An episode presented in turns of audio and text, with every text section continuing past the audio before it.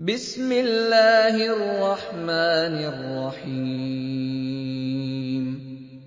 شروع اللہ کے نام سے جو رحمان و رحیم ہے۔ انزلناه فی لیلت القدر۔ ہم نے اس قرآن کو شب قدر میں نازل کیا ہے۔ وما ادراک ما لیلت القدر۔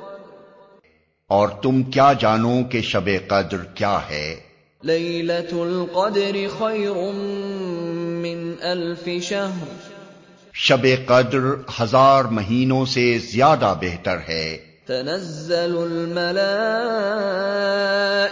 والروح فيها بإذن ربهم من كل أمر سلام هي حتى مطلع الفجر فرشتے اور روح اس میں اپنے رب کے اذن سے ہر حکم لے کر اترتے ہیں۔ وہ رات سراسر سلامتی ہے طلوع فجر تک۔